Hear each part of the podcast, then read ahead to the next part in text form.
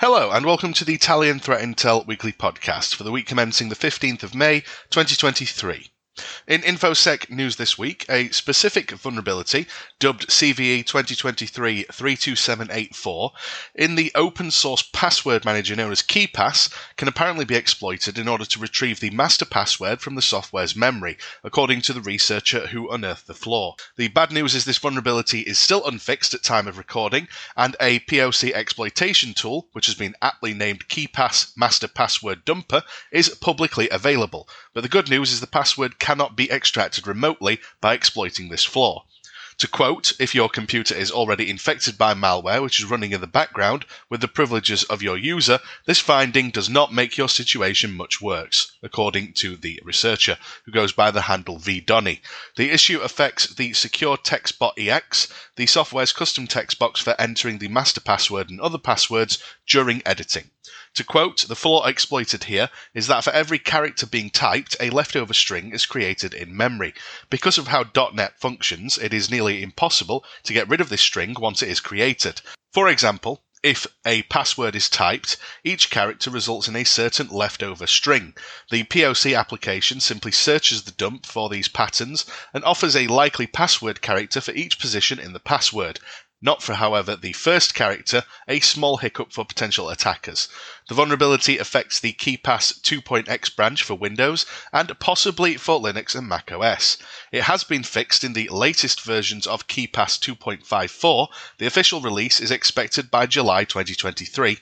It's unfortunate that the POC tool is already publicly available and the release of the new version is so far off. However, the risk of CVE 2023 32784 being abused in the wild is generally likely to be pretty low due to the already being compromised and account privilege level stipulations. KeePass XC, a cross platform fork of KeePass X, is not affected.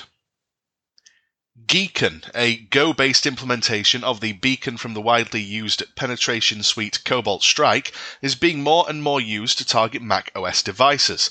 According to the report, both Geacon and Cobalt Strike are utilities which legitimate organizations use in order to simulate attacks against their networks and improve defenses. However, threat actors have also relied on them for attacks in the past extensively. In the case of Cobalt Strike, threat actors have been abusing it to compromise Windows systems for years, with the InfoSec industry making a continuous effort to fight and detect it. Security researchers at SentinelOne, monitoring Geacon activity in the wild, have noticed an increased number of payloads on VirusTotal being uploaded, although some of them showing signs of being part of red team operations, others had distinct traits of malicious attacks.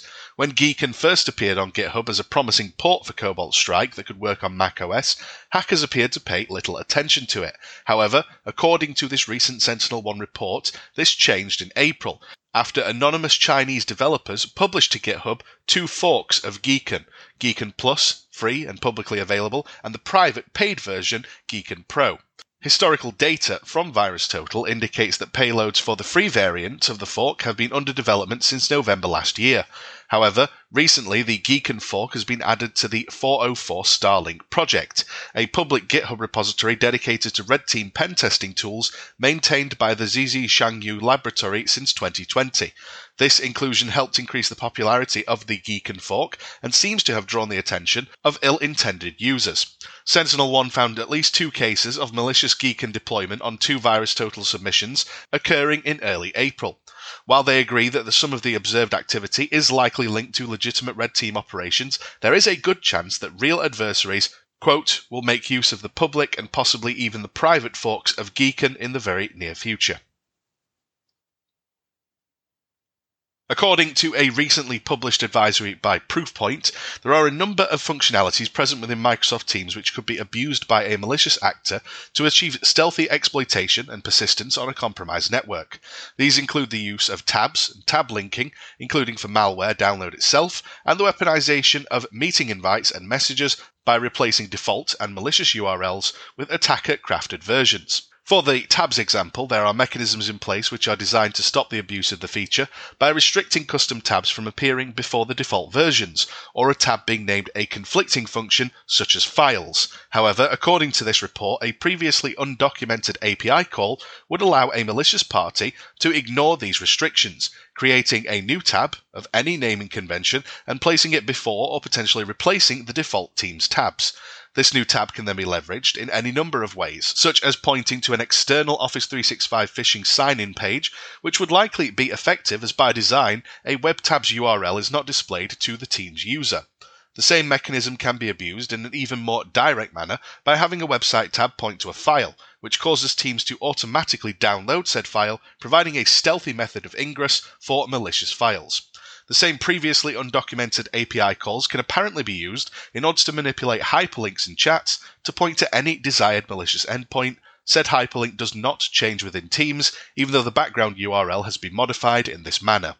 These methods do, of course, require existing access to a pre compromised corporate Teams account, but according to this release, around 60% of Microsoft 365 tenants have suffered a successful account takeover during 2022.